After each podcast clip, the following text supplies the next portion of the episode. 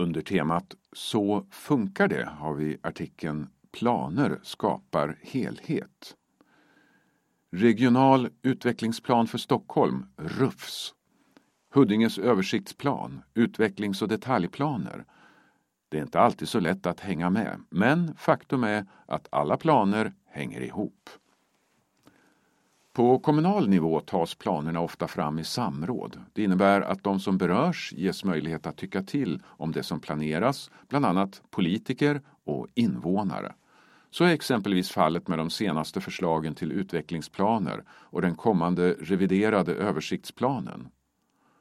De fyra utvecklingsplaner som just nu är aktuella för samråd är Centrala Huddinge, Vårby, Flemingsberg och Kungens Kurva.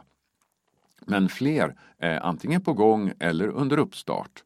Det gäller bland annat Skogås Trångsund och Loviseberg. Planerna, som än så länge är tjänstemannaförslag, presenteras på huddinge.se under Översiktlig planering.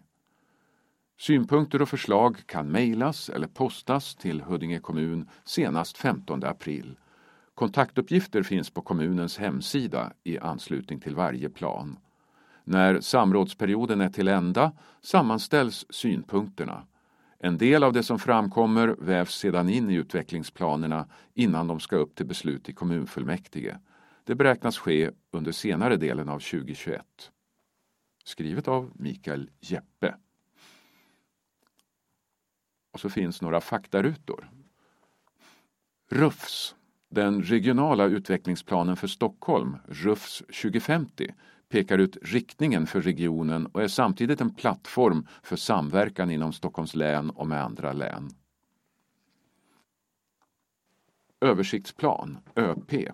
Översiktsplanen visar hur den fysiska miljön i en kommun ska användas och utvecklas på lång sikt.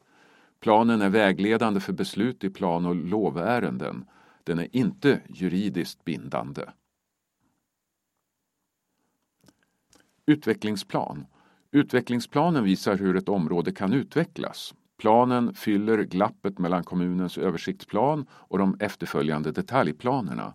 Den är vägledande för utvecklingen på ett mer direkt och konkret sätt än översiktsplanen, men är samtidigt inte så ingående som en detaljplan.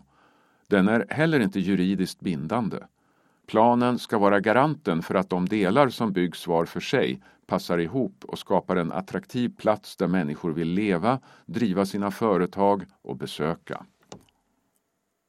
Detaljplan Detaljplanen reglerar rättigheter och skyldigheter mellan markägarna och samhället, alltså kommunen.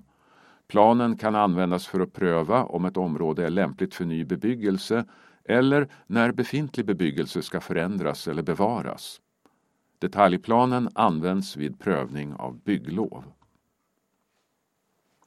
Fotnot. På huddinge.se finns mer information om både utvecklingsplaner och samråd.